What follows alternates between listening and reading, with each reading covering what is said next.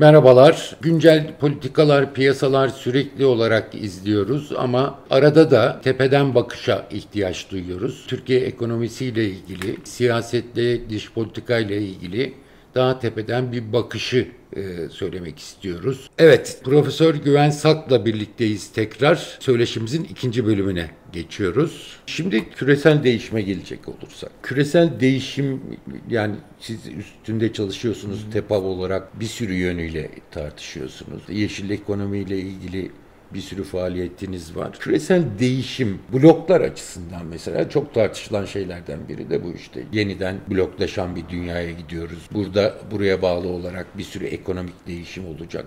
Nasıl görüyoruz? Şimdi şöyle doğru şimdi hem küresel hem bölgesel bir dizi değişikliğin ortasındayız biz Türkiye'yi hani gözlemlerken üzerine konuşurken öyle konuşmak gerekiyor. Öyle çalışıyoruz zaten. Şimdi küresel ölçekte bakınca bence ben şöyle bir bakışın doğru ol, olabileceğini düşünüyorum.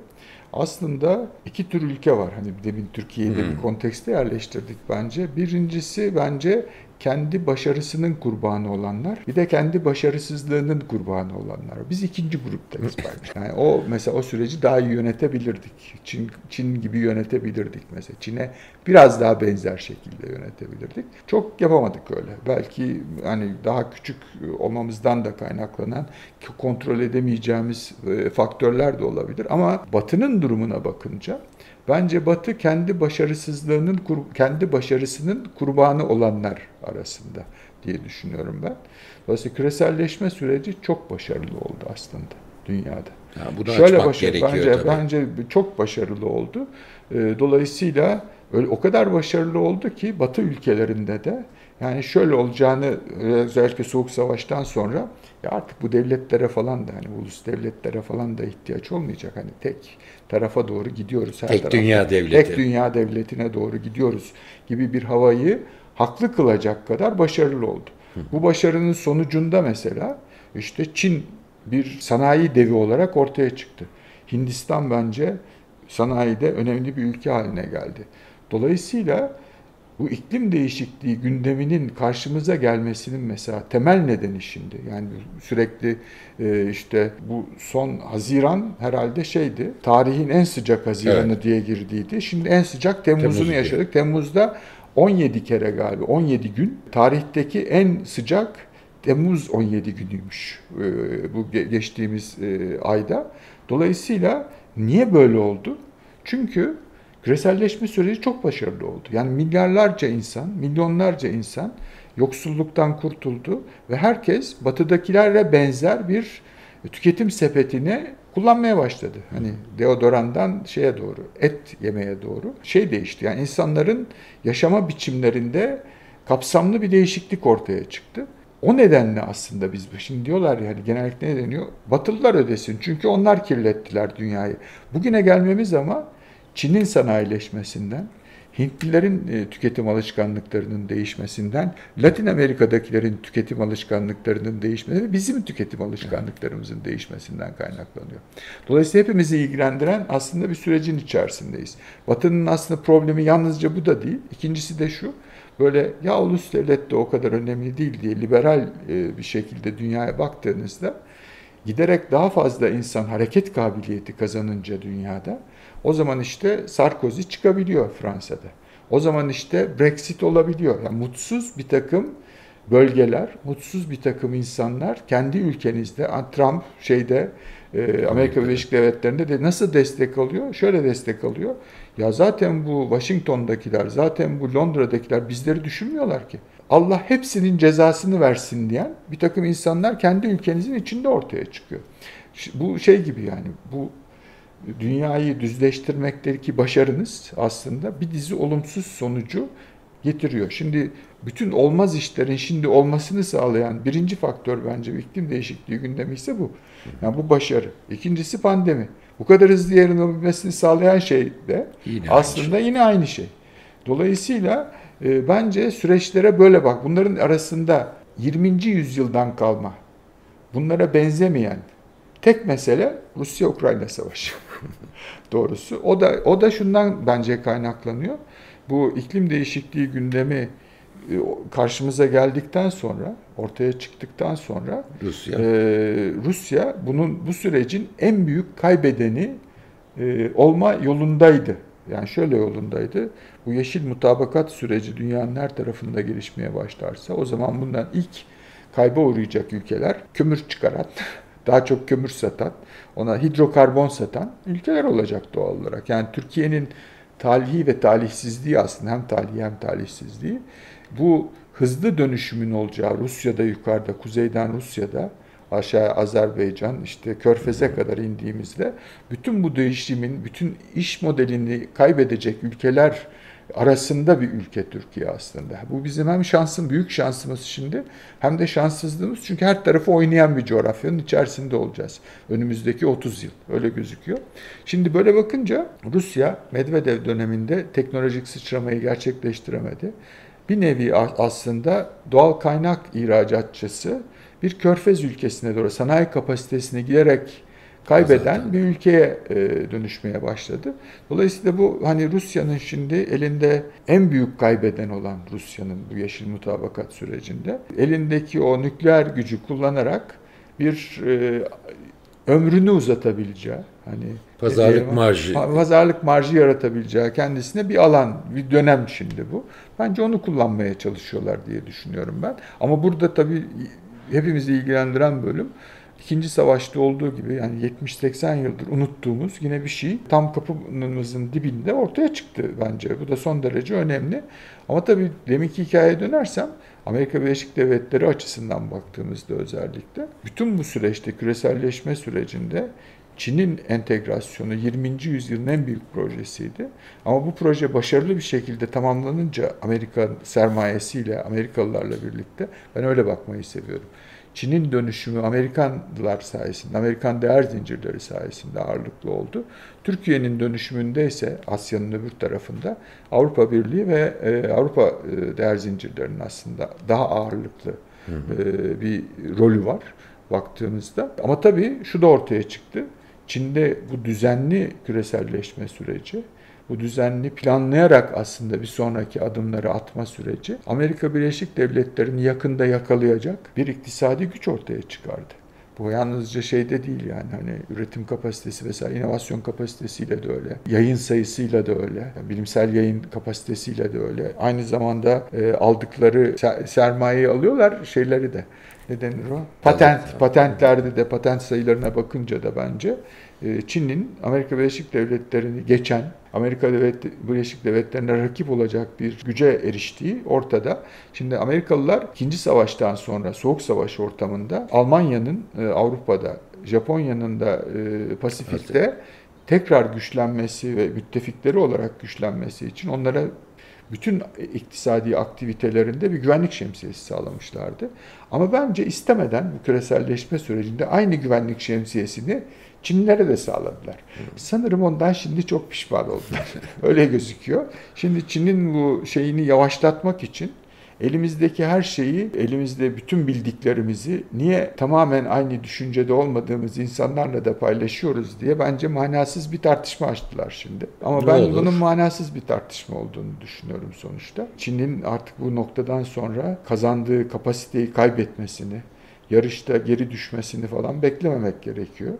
Ee, dolayısıyla e, bizim hepimiz açısından da sonuçta hani Türkiye açısından nasıl bakalım diye düşünürsek yani dünyada tek bir egemen güç olacağına bence birden fazla olmasın her zaman bizim tarihimiz açısından bakınca fayda var sonuçta yani. O, o kesin. Ama bu, bu da yani şeye hani buna bütün bu sürece başımıza gelen olmaz işlere de küreselleşme sürecinin büyük başarısı kapitalizmin bu açıdan büyük başarısı diye bakmak lazım. O şimdi bir dizi problem çıkarttı. Hem ilgili ülkelerde çıkarttı. Yani bence bundan sonra zaten artık daha önce alıştığımız kavramları tartışmamız gereken yeni bir döneme girdik. Yani eskiden ileride bunları da konuşun. TEPAV'da onu çalışan arkadaşlarımız da var. Anayasaları üzerine inşa ettiğimiz e, ana kavramları tekrar elden geçirmemizi gerektirecek yeni bir dönemin içine girdik bence. Onu görüyor olmamız lazım. Bu, bu, bu bize e, pandemiden sonra çok tartıştığımız tedarik zincirlerinin kısalması e, şeyinde bir ekonomik güvenlik ekonomik güvenlik açısından bir şey veriyor, fırsat veriyor. O şunu getirdi diye düşünebiliriz. Şimdi Çin'e mesela Çin'de çok fazla tedarik zincirinizde Çinli şirketler çok fazla bir yer tutuyorsa aslında şununla karşılaştık. Çin'in pandemiyi yönetmekteki başarısı ya da başarısızlığı sizin ekonomik performansınızı doğrudan etkiler hale geldi. Yani hı hı.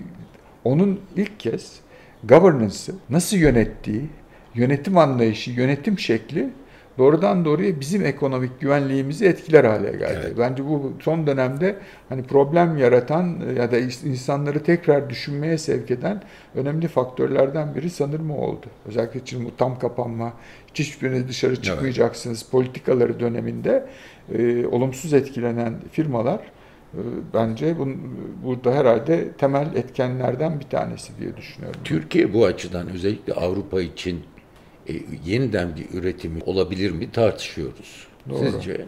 Bence olabilme potansiyeli var. Şimdi Türkiye'de Türkiye açısından bakınca iki açıdan e, hem bu çevremizdeki ülkelerin hepsinin dönüşeceği düşünülürse, yeni iş modelleri geliştireceği düşünülürse, aynı zamanda da değer zincirlerinin daha kısalacağı düşünülürse Türkiye bence çeşitlenmiş bir iş gücü potansiyeline sahip. Bütün tartışmalara rağmen bence iyi üniversitelerimiz var. Bir ülkede 200 tane iyi üniversite olması gerekmiyor. Hı hı. Bu Amerika Birleşik Devletleri içinde bir elin parmakları da iki elin parmakları kadar iyi üniversiteniz varsa bence e, zaten e, gerekeni yapabilme kabiliyetine sahipsiniz. Eğer ön koşullarını sağlarsanız Türkiye'nin aslında imkanlar havuzunun, imkanlar setinin genişleme potansiyelinin bence maksimuma ulaştığı bir dönemin içerisindeyiz. Şirketlerimiz açısından da bütün bu Rusya'dan aşağıya işte bütün bu ülkelerin iş modellerini değiştirmelerinde bence bu sürecin içinde Türk firmaları rol oynayacaklar sonuçta. Dolayısıyla bence inanılmaz bir imkan alanı var yani. Siz tabii iyimser açıdan baktığınız zaman ha, nitelikli doğru. iş gücünün azaldığı, e, doğru. iş, iş kesiminin doğru. meslek okullarının yapısı nedeniyle e, yeterli ara eleman bulamadığı da bir dönem ve bu doğru, e, giderek doğru. artıyor. Doğru, doğru. Doğru ama işte bu ne, orada dedim ama demedim mi de, demişimdir. Şeye bak baksın arkadaşlar demin şeyin içinde dedim doğru adımları atarsak dedim. Dolayısıyla doğru adımları atıyor olmamız lazım tabii bu çerçevede. Yani bu çerçevede işte bugün bize yabancı yatırımlar niye negatife döndüyse Türkiye'de doğrudan yabancı yatırımcılar niye Türkiye'ye gelmiyorsa o şartları değiştirmemiz lazım. Mahkeme sistemimizi sevmiyorlarsa mahkeme sistemini değiştirmemiz lazım. Daha kalifiye eleman Türkiye'nin içerisinde tutamıyorsak e tutmaya becermemiz lazım sonuçta. Yani Türk insanı için de yani ya yabancılar istediği yani yabancılar için değil. istediği için değil zaten Tabii. kendimiz için yapmamız lazım. Ama bence şu yabancılar için olan şu burada önemli olan nokta şu. Türkiye'nin bütün problemlerinin ne kadar kolay çözülebilir olduğunu aslında bu son e, süreçte CDS risk priminin hareketinden görüyoruz. Evet. Yani yalnızca e, Türkiye'de e, bir bakanın artık rasyonel zemine dönüyoruz demesiyle birlikte CDS risk primleri düşmeye başladı. Merkez Bankası'na 3 tane atama yapıp 3 tane liyakatsiz olduğunu düşündüğümüz geçmiş dönemden kalma kişi gidince e şey düzeliyor işte. Zaten yani ben sürecin en başında dedim zaten her şey yolunda olsaydı Türkiye'de Mehmet Şimşek bakan olmazdı. Kavcıoğlu bakan olurdu bence. Şahap Bey'i bakan yaparlardı. Ee, her şey eski, geçtiğimiz dönem eski yönetim evet, iyi olsaydı bence her şey yolunda olsaydı zaten bir değişiklik yapmaya ihtiyacımız olmazdı. Şimdi değişiklik yapma ihtiyacı içinde olduğumuz üstelik bunun yalnızca Merkez Bankası politikalarıyla ilgili olmadığını zaten biliyoruz hı hı. bence. Dolayısıyla ama e, bu şöyle demek lazım. Bunun bütününü görürsek bence resmin bütününü görürsek Türkiye eğer doğru adımları atarsa bence aynı 1980'lerde olduğu gibi, aynı 2000'lerin başında olduğu gibi tekrar daha zenginleşebileceği, daha önce üretmediği malları üretebileceği, aslında daha önce erişmediği pazarlara erişebileceği yeni bir döneme girebilir. Ha, bence işte bunu önce bir tespit etmek lazım. Sonra neyi kaybediyoruz üzerine konuşabiliriz bence. Çünkü şey açık, potansiyeli olduğu ülkenin açık bu ortam, bütün bu değişim ortamı. Evet şey hani dünyanın çivisi çıktı bence. Hiç alışmadığımız bir şekilde değişiyor. Ama bu değişikliği doğru algılar. Burada nasıl pozisyon almamız gerektiğini doğru belirleyebilirsek bundan en çok yararlanabilecek ülkelerden biri biziz. Aksi takdirde de en çok kaybedebilecek ülkelerden biriyiz. İşte bu son şeyde sınırda karbon düzenlemesi e, çıktığında, SİBEM'le ilgili düzenlemeler yapıldığında Avrupa Birliği'nde bundan en çok kaybedecek 3 tane ülke var. Bir tanesi Rusya, bir tanesi Çin, bir tanesi de biziz. Sattığımız mallar itibariyle. Çünkü biz işte şey satıyoruz yani. E, demir, çelik, çimento vesaire gibi Türkiye'nin sattığı bir takım malların üzerine karbon vergileri daha da yüksek o bir zaman satamaz gelecek. hale gelecek. Sat, satmamız zorlaşacak. Yani o ilgili piyasalarda değerleri art, şeyleri artacak, fiyatları yükselecek dolayısıyla. Bizim de bu dönüşüm sürecine ayak uydurmamız lazım. Bu yalnızca ürettiğimiz mallarla da ilgili değil. Bu aynı zamanda şeyle de ilgili mesela. Termik santral, holdingsiniz. Bir sürü iş yapıyorsunuz. Bir tane de termik santraliniz var artık onu kredi alamayacaksınız. Çünkü o daha riskli bir yatırım olarak değerlendirecek. Şimdi daha BIS düzenlemeleri, bu merkez bankalarının, bankasının o konudaki düzenlemeleri müşahhas hale gelmeden o gelecek. E, dolayısıyla e, siz size kredi verenler daha riskli kabul edilecek. O tür bankalar fonlama maliyetleri yükselecek. Siz zaten bütün olarak değerlendirildiğinde riskli bir aseti holding bünyesinde tuttuğunuz için evet. zaten ona göre yüksek riskli olduğunuz için daha yüksek fonlama maliyetine katlanacaksınız. Dolayısıyla hani bu yeni dönemin yeni dünyanın, böyle şimdi konuşunca şey gibi geliyor insanlara, daha 20 yıl, 30 yıl var, çok uzun falan gibi. Ama bu bir geçiş sürecinin içindeyiz 30 bence. sene önce de küreselleşmeyi Tabii, hayal aynen, olarak öyle, görüyorduk aynen. yani. Ve de hazırlıksız evet. yakalandık sonuçta. Evet. En başta konuştuğumuz oydu. Hazırlıksız yakalandık. E şimdi bu dönüşüm aslında yani şöyle düşünmek lazım. Bence şeyden beri, hani bu e, bloklaşma ile birlikte bakarsak, e, NATO'nun kuruluşundan beri, 40'ların sonunda NATO'nun kuruluşundan beri en büyük yeniden yapılanma döneminin içerisindeyiz. Ve doğru yerde, o gün doğru yere de yerimizi almıştık. Evet. Şimdi de doğru yerde yerimizi almalıyız. Yani şunu unutmamamız lazım. Doğru yerde şöyle yerimizi aldık. Şimdi mesela İsveç girsin mi girmesin mi de niye bize bakıyorlar?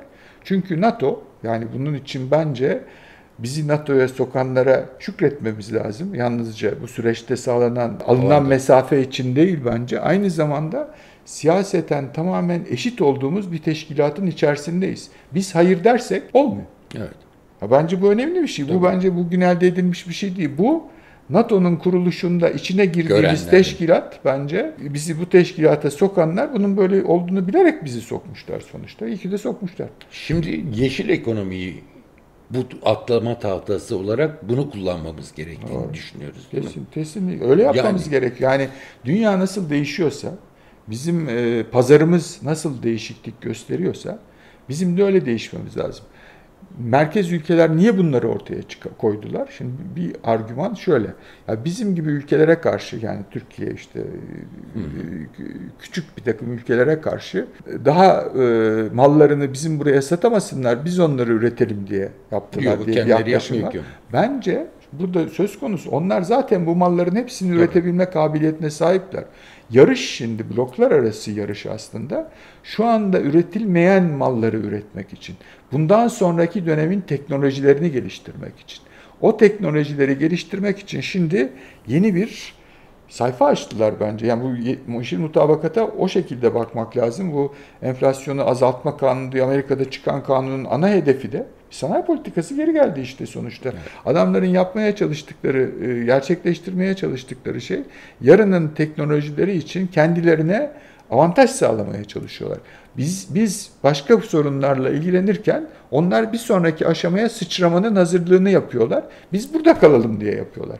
Bence yapmamız gereken şey aynı 1949'da e, NATO'ya girdiğimiz dönemdeki gibi bence bir an evvel aralarına gidip bence doğru olan kararların içerisinde biz de doğru olan kararları hızlı bir şekilde vermemiz gerekiyor. Bu e, sıçrama döneminde, bu teknolojik sıçrama sürecinin içerisinde hep birlikte yer almamız gerekiyor bence.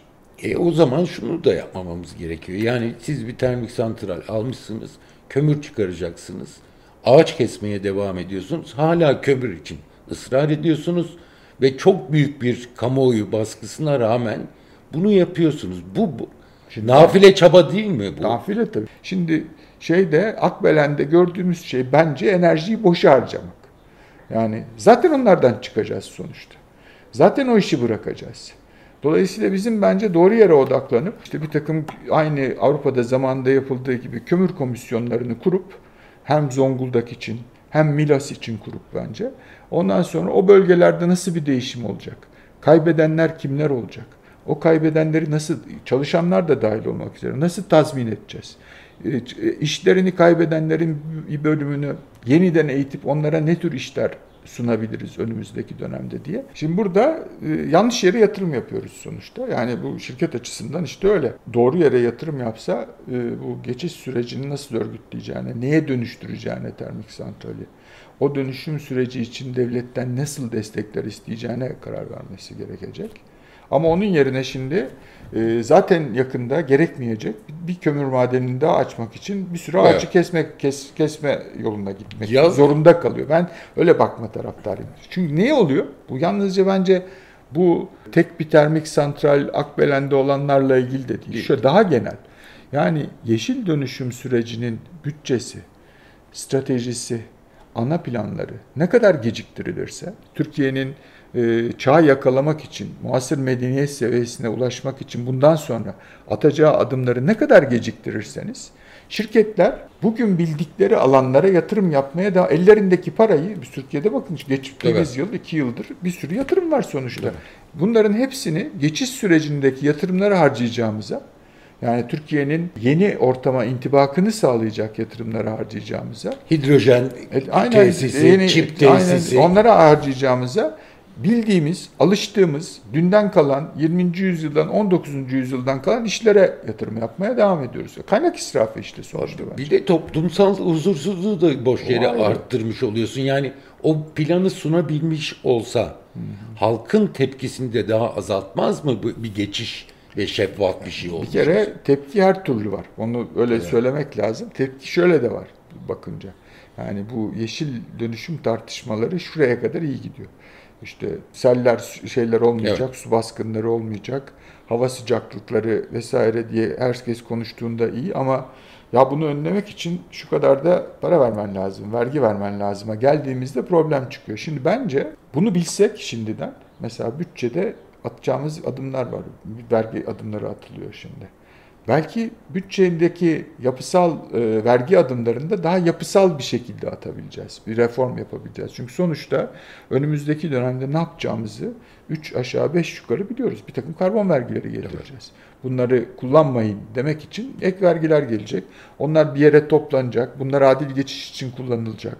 Şimdi bunların hepsinin sistemi belli olsa insanların yapacağı ana tartışma aslında toplanan kaynağından ben daha çok nasıl fazla pay alabilirim şeklinde olacak. Şimdi halbuki şey diyor oluyor. Benim işimi aman daha almayalım bu kömür önemli diye tartışma yürütüyoruz evet. mesela. Halbuki bence bu bir sonraki aşamaya geçişimizi hem zorlaştırıyor ee, hem de yapılacak hazırlıkları, bugünden yapılacak hazırlıkları aslında yapamamamızı sağlıyor diye düşünüyorum. Orta vadeli programda sizce somut bir şey yer alır mı bununla ilgili? Almasında fayda var. Alır. Alır bence alır. Çok teşekkür ediyorum. Ben teşekkür İlerleyen ederim. zamanlarda inşallah Konuşalım. bu şeyleri tamam, tekrar görüşürüz. Edelim. Görüşürüz. Evet, iki bölüm halinde e, Profesör Güven Sak'la TEPAV kurucu direktörüyle görüştük. Bu yayınlarımız daha sonra devam edecek. Tekrar görüşmek üzere.